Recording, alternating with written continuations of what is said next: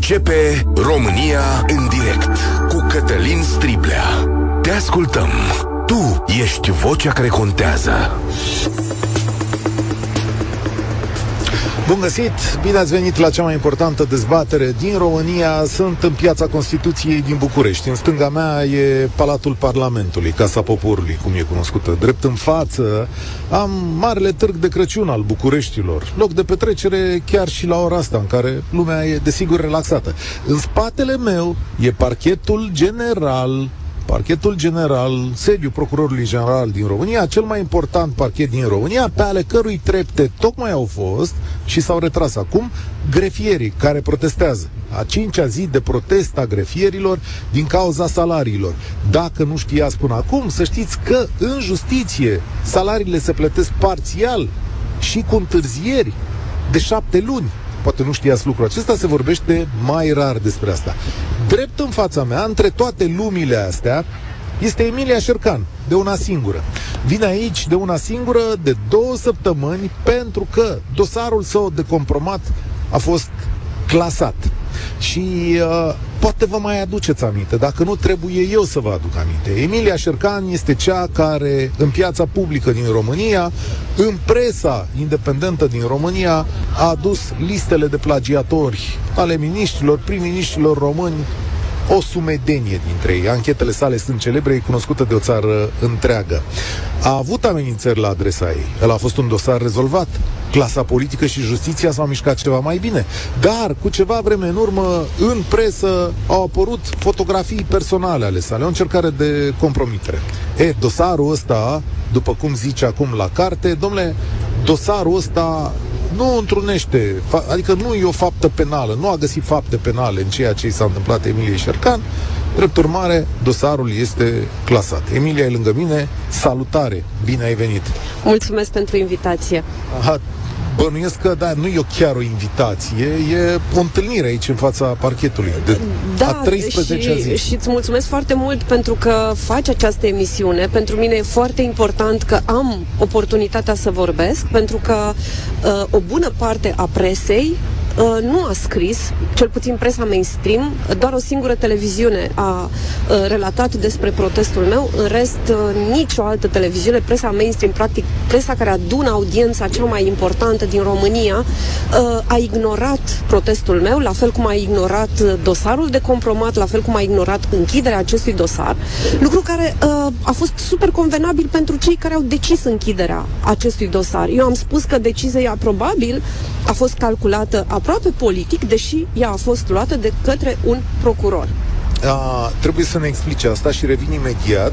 A, televiziunea care a fost aici e B1 TV. Da, da, uh, da B1 TV. Au mai fost Libertatea și Recorder. Uh, uh, Libertatea, Recorder, Hot News, G4 Media, Ziarecom, uh, o parte a site-urilor din România, presa online uh, și presa independentă a relatat despre uh, acest protest și despre faptul că eu uh, vin aici de 13 zile deja pentru a uh, vorbi despre ceea ce s-a întâmplat, despre clasarea acestui dosar uh, și despre uh, modul absolut uh, incorrect, injust, uh, pe care, evident, eu consider că este incorrect, injust, dar am suficiente argumente legale uh, să, să susțin lucrul acesta. Uh, să spunem că coincidență sau nu, în săptămâna asta, Libertatea publică o anchetă care arată că PNL a plătit un milion de euro site-ului Digi24. Avem mai vechile anchete Recorder care spun că bani de la partide vin către diverse publicații mainstream din România, nu televiziuni, pentru că se plătesc prin intermediul site-urilor și uh, sigur că nu pot să stabilesc o legătură directă, că nu am dovezile, dar semnul de întrebare plutește. Atunci când nu relatați despre închiderea acestui dosar se poate întâmpla asta din cauza banilor plătiți de partid? E un lucru foarte interesant și eu am aflat din uh, ancheta publicată de Libertatea zilele trecute uh, de faptul că Partidul Național Liberal a retras finanțarea pe care o plătea către B1 TV, pentru că B1 TV a fost singura televiziune care a relatat despre uh, plagiatul premierului Nicolae Ciucă, despre care eu am scris în exclusivitate, a relatat despre dosarul de compromat, a relatat despre diverse diverse lucruri pe care eu le-am uh, uh, pus în discuție tot legate de acest dosar și despre pla- uh, plagiatul secretarului general al PNL, uh, Nicolae uh, uh, Lucian Bode. Ceva mai devreme, Emilia Șercan, ai spus așa, că pare a fi o coincidență politică sau, mă rog... Da, o decizie aproape politică luată de justiție pentru a închide acest dosar și uh, argumentele mele sunt evident uh, legate de uh, ceea ce s-a întâmplat în acest dosar, dar mai ales de, uh, uh, sunt legate de implicațiile sau, în fine, mai degrabă de persoanele suspecte că au scurs, pentru că toată povestea asta, toată această nebunie pornește de la o probă care a fost scursă dintr-un dosar penal uh, derulat de poliție, probă care ajunge la șeful uh, Serviciului de Investigații Criminale din Poliția București, dar și la șeful Poliției București, care mai departe îi dă acea probă șefului Poliției Române, iar acea probă este publicată din momentul în care eu i-am dat-o unui ofițer de poliție, uh, este publicată 4 ore și 20 de minute mai târziu, aproximativ, pe site-ul unui infractor uh, uh, condamnat de justiția din România în mod Fugarul definitiv, Rizea, da. Fugarul Rizea. Emilia Șercan, ca să înțeleagă toată lumea, și nu numai bărbați, ci atenție și femei. Este vorba de publicarea unor fotografii personale de ale tale, da? Da. În ipostaze intime. Intime, Da. făcute în casă, la mine, A, cum să zic, nimic ne la locul... vechi de 20 de ani. Da, a. Fotografii de acum 20 de ani. Să Asta nu e vă foarte închipuiți- important. Să nu vă închipuiți mare lucru. Adică sunt niște fotografii, Da. aș zice, banale. Dar stau să mă gândesc acum la semnalul pe care acest dosar îl dă pentru mii de femei din România care s-ar putea afla în aceeași situație. Pentru că ție ți se spune că publicarea în spațiul public a unei fotografii care te înfățișează pe tine pe jumătate goală nu este o infracțiune. Ori mă gândesc și la acest aspect care e cumplit de dureros pentru uh, doamne din România.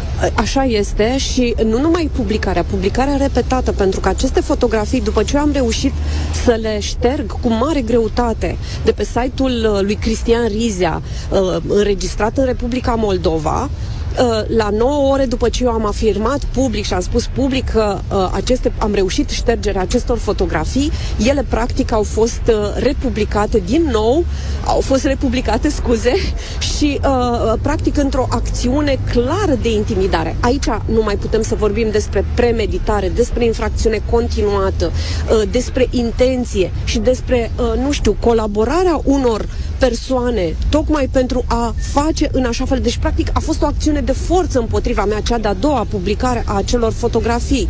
Uh, Iar parchetul nu vede în această chestiune violarea vieții private, cum nu vede faptul că scurgerea acele poze plecate de la un ofițer de poliție care le dă mai departe șefului direct și șefului Poliției Capitalei, care le dă la rândul lui șefului Poliției Române, nu consideră o infracțiune. Adică, dintr-un dosar penal, oricine poate să scurgă și oricine poate să dea orice informație șefului. Iar șeful, uh, nu știm cum o, cui o dă mai departe, dar ea poate să fie publicată pe site-ul unui infractor.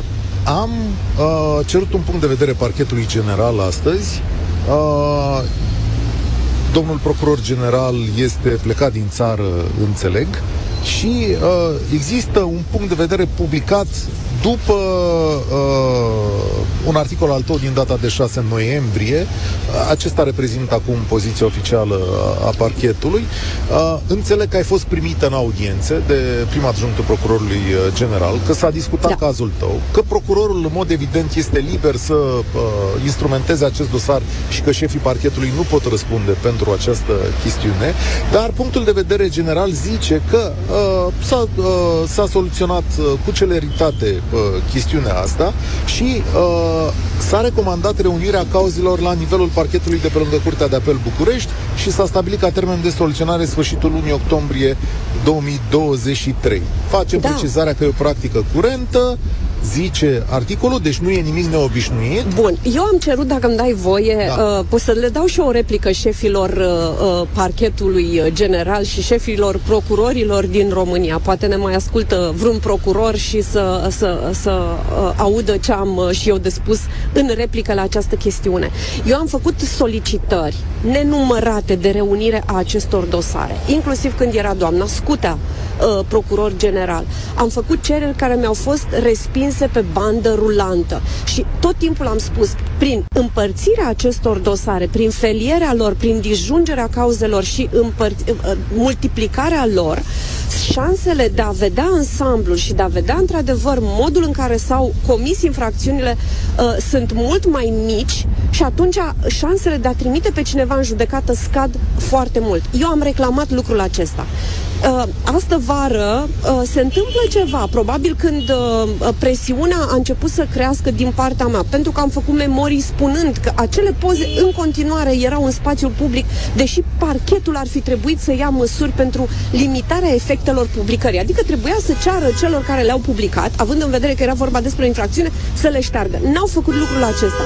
Și uh, undeva în luna septembrie se decide reunirea acestor dosare pe care, repet, eu am cerut-o timp de un an și jumătate și mi-a fost refuzată sistematic, ca după aceea, o lună de zile mai târziu, să fiu chemată în audiență la procuror, uh, la procurorul, la prim adjunctul procurorului general, care îmi spune că va fi soluționat dosarul până la finalul lunii uh, uh, octombrie. I-am spus atunci domnului Vălean că singura modalitate de soluționare nu este, uh, de, este doar clasarea dosarului, atâta timp cât n-au fost făcute acte relevante. Păi, doar dacă tu ai reunit un dosar fără să faci acte de cercetare penală, cum poți să soluționezi altfel? Practic, mie mi-a arătat acea audiență uh, că ei vor să închidă dosarul cu orice preț. Și care ar fi care ar fi scopul? Scopul este următorul. Atâta timp cât o, o, o probă este scursă din poliție, cineva din poliție ar trebui să răspundă pentru lucrul ăsta. Și atunci, e acum... protejarea celor din poliție.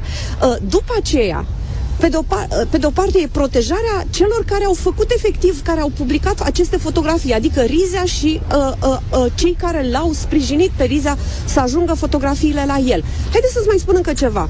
Eu am cerut audie- uh, audierea lui Cristian Rizea, deși lucrul ăsta ar fi trebuit să-l facă procurorul din primul moment în care Cristian Rizea a fost adus în România. Procurorul n-a făcut lucrul ăsta. Am făcut eu cerere pentru audierea lui, uh, lui Cristian Rizea. Cristian Rizea, în prima fază, când se duce un polițist să-l audieze spune că nu, uh, nu poate să dea declarație pentru că nu are avocatul, care e în concediu. După alte 10 zile, când se duce polițistul, din nou la Cristian Rizea, în penitenciar, spune uh, cunosc lucruri care pot să soluționeze cauza în totalitate. Asta se întâmpla în luna august, atunci când se precip, în mod precipitat se decide uh, reunirea dosarelor. Uh, și uh, spune așa Riza, că el cunoaște lucruri care pot uh, soluționa și că dorește să facă denunțuri în această cauză. Următoarea audiere o face direct procuroarea. Ce se întâmplă la această audiere?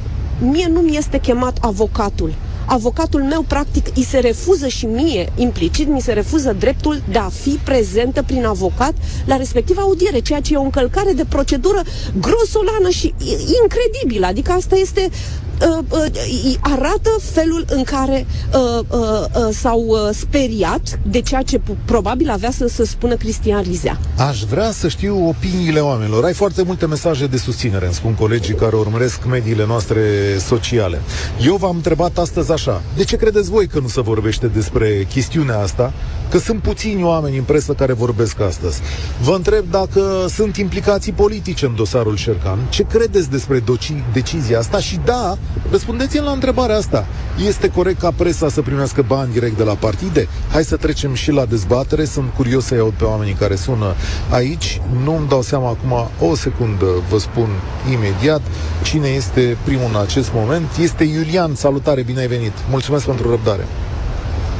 Salut. Um, pare rău pentru experiența neplăcută pe care uh, doamna Șercan a, a avut-o. Sună așa un pic uh, roman polițist până în momentul ăsta.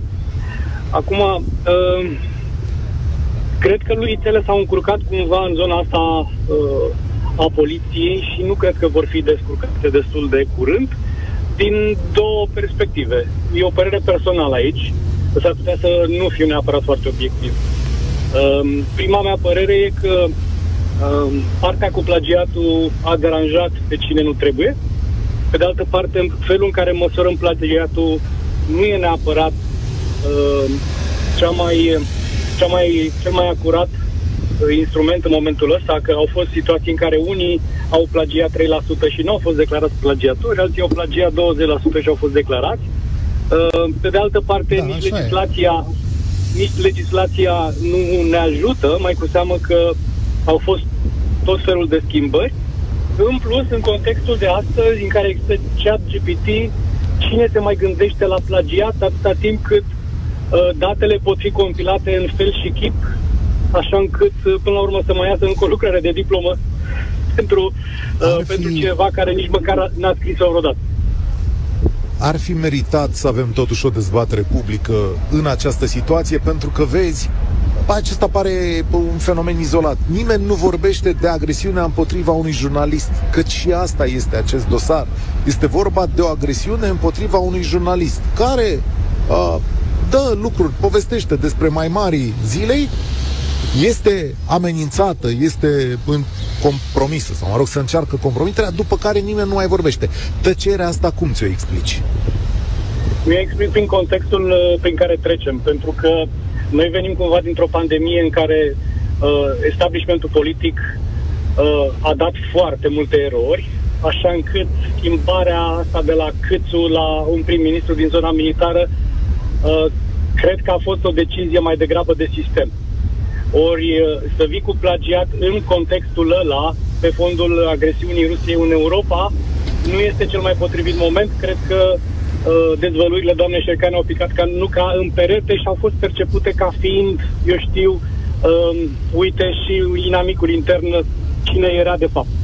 Și cred că de acolo toate da. porțile s-au închis. Asta este o părerea mea mai ales dacă ai dorințe de a merge către președinție. Mulțumesc tare mult pentru cuvintele tale. Ovidiu pe WhatsApp spune așa, nu este normal ca televiziunile să primească bani de la partide, dacă ar putea cei implicați cu bucurie ar face-o dispărută pe doamna Șercan. Uite, asta cred oameni din opinia publică.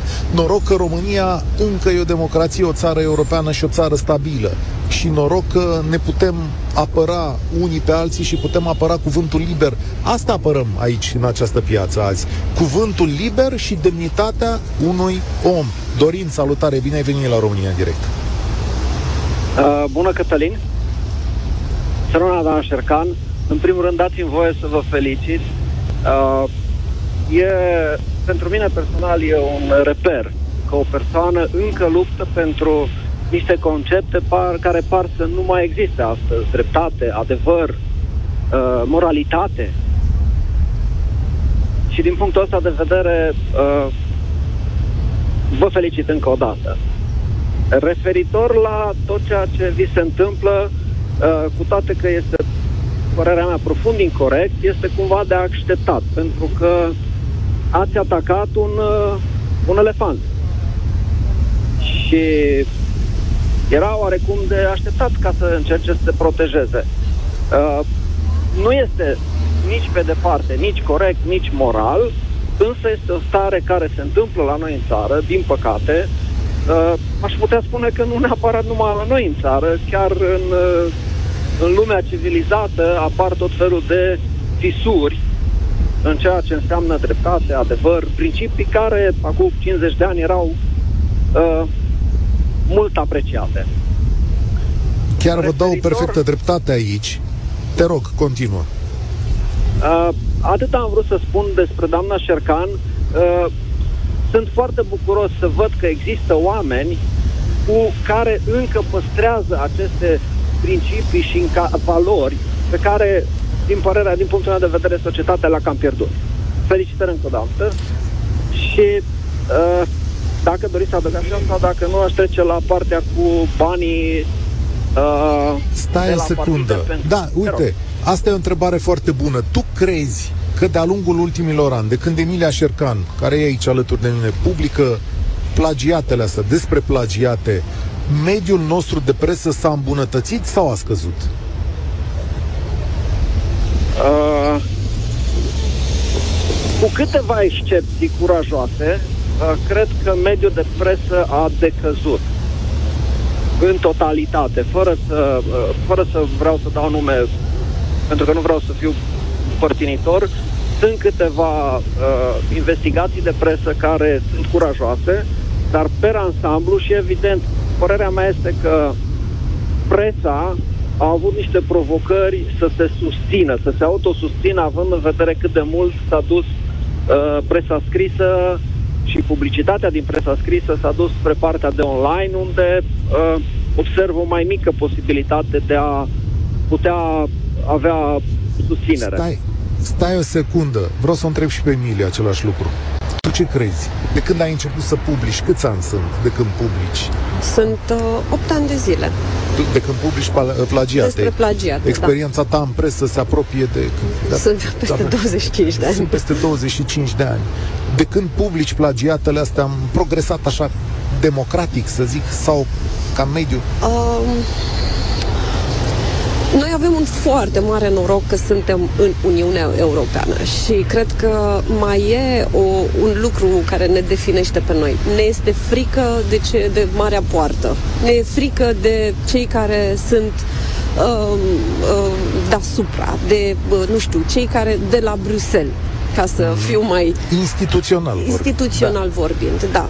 Și uh, oamenii uh, din instituții, dacă mai uh, respectă cât de cât sau dacă mimează respectul față de anumite principii, valori sau chiar respectul față de lege, pentru că uh, pe uh, afișele pe care le au grefierii în fața noastră scrie da, intrați da. în legalitate. Intrați în legalitate. Asta înseamnă respectarea legii în justiție. Este aproape halucinant un asemenea mesaj, să vedem un asemenea mesaj. Um, nu știu dacă am uh, progresat uh, sau nu, uh, cel puțin din perspectiva presei, odată din, mo- din momentul în care au început să fie dați bani către uh, presă uh, uh, de către partidele politice, bani publici până la urmă, banii noștri, ai mei, ai tăi, ai contribuabililor, ai celor care ne ascultă, uh, clar uh, se, se simte, uh, se simte o, o degradare a modului în care oamenii sunt informați.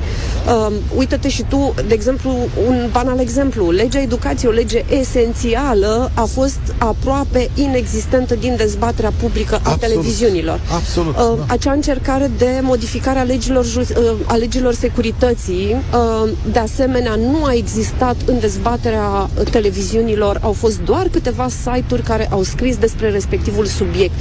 De asemenea, subiectele despre plagiatele de, devoalate de mine. Nu mai zic, da. Nu au existat în, uh, uh, la televi- televiziuni cu o singură excepție, B1 TV, despre care am și spus mai devreme.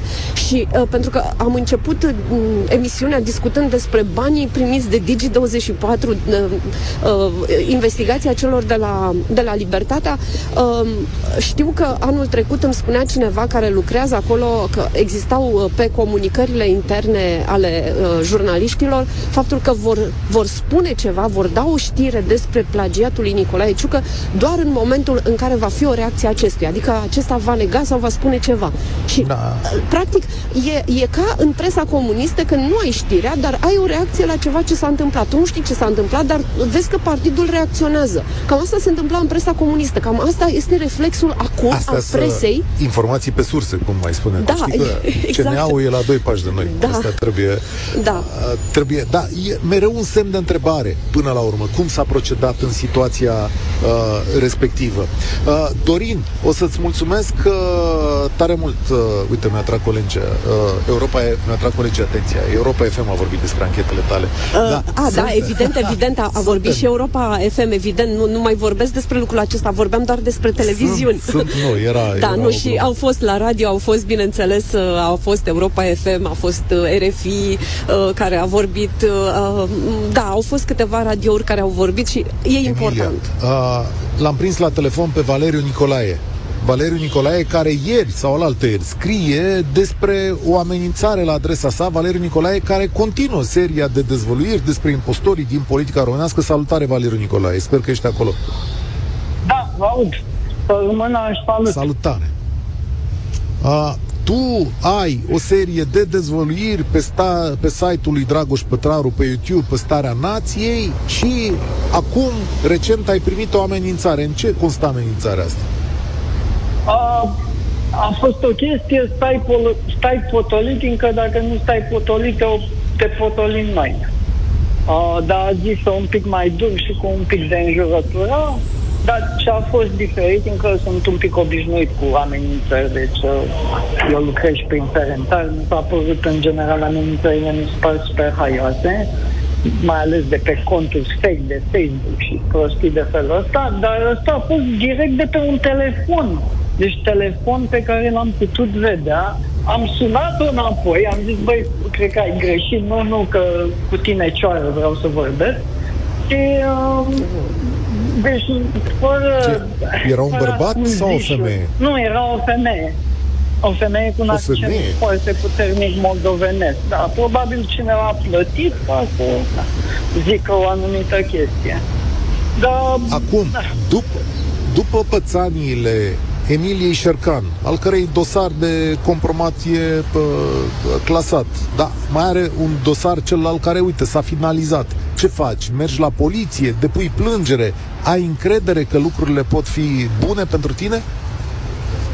Uh, nu știu, comparația cu Emilia nu e ok, fiindcă Emilia a făcut un act de mega curaj, deci ce face ea e absolut de admirat și ce reușește, ce reușit să facă, e, ar trebui să-i facem o mică statuie.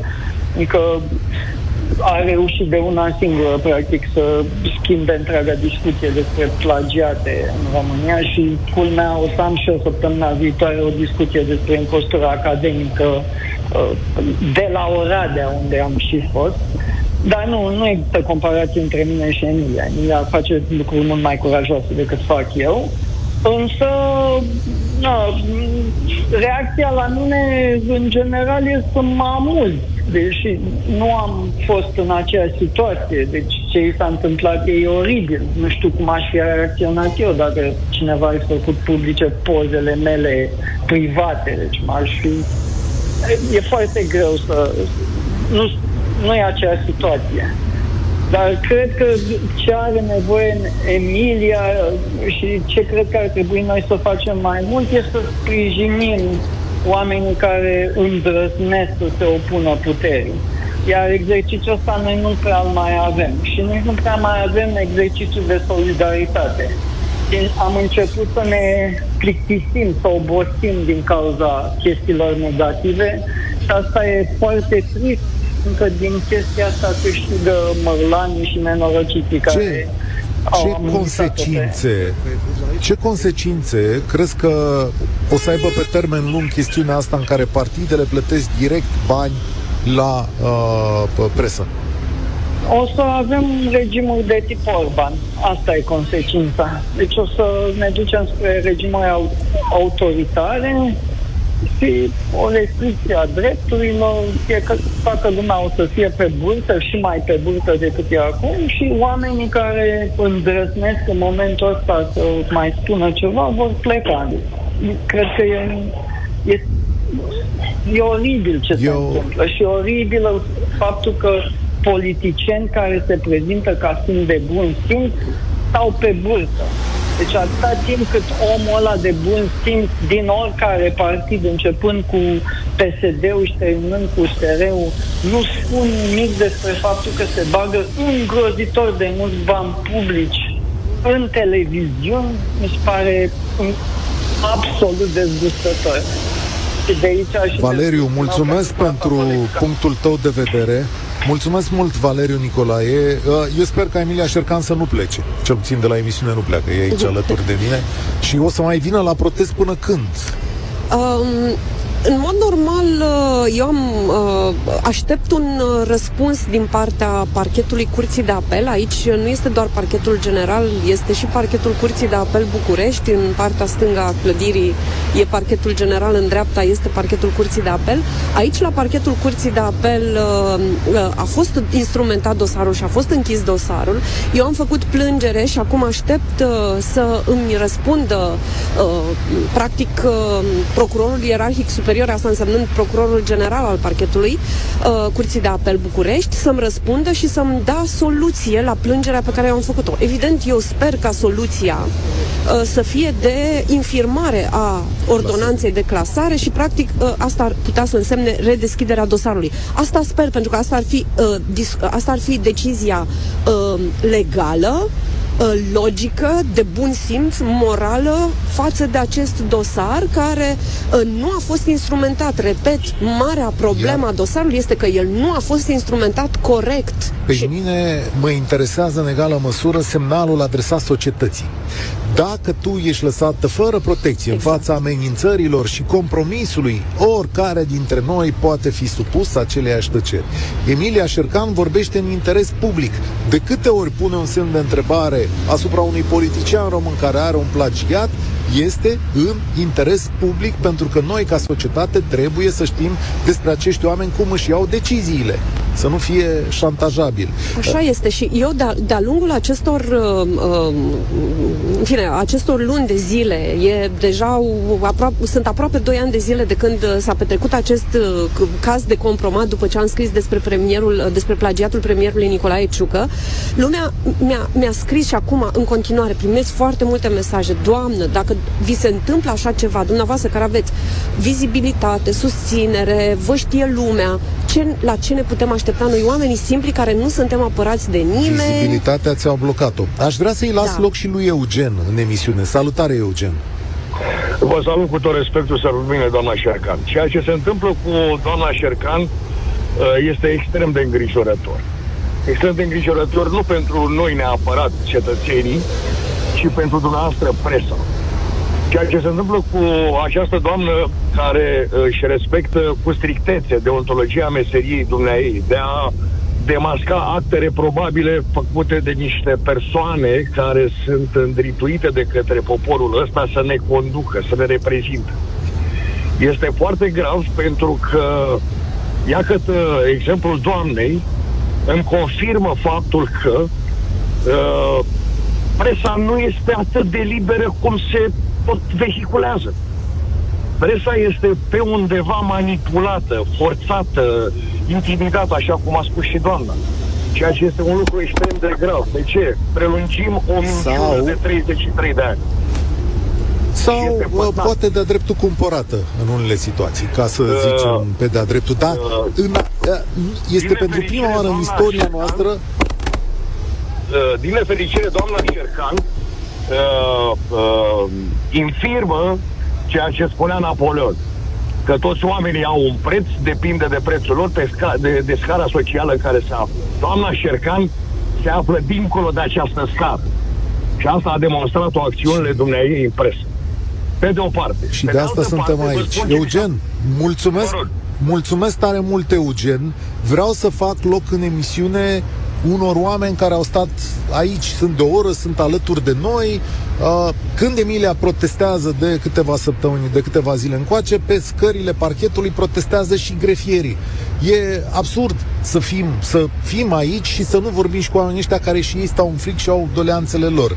De asta l-am invitat pe liderul de sindicat. Trebuie să vedeți imaginea aici și o găsiți pe Facebook-ul Emilia Șercan. Emilia Șercan de o parte, grefierii de cealaltă parte, avem 3 minute la finalul emisiunii. Domnul Trăistaru, care este liderul de sindicat, am zis să vă dau cuvântul că e absurd să fim aici împreună, să nu ne auzim unii pe alții.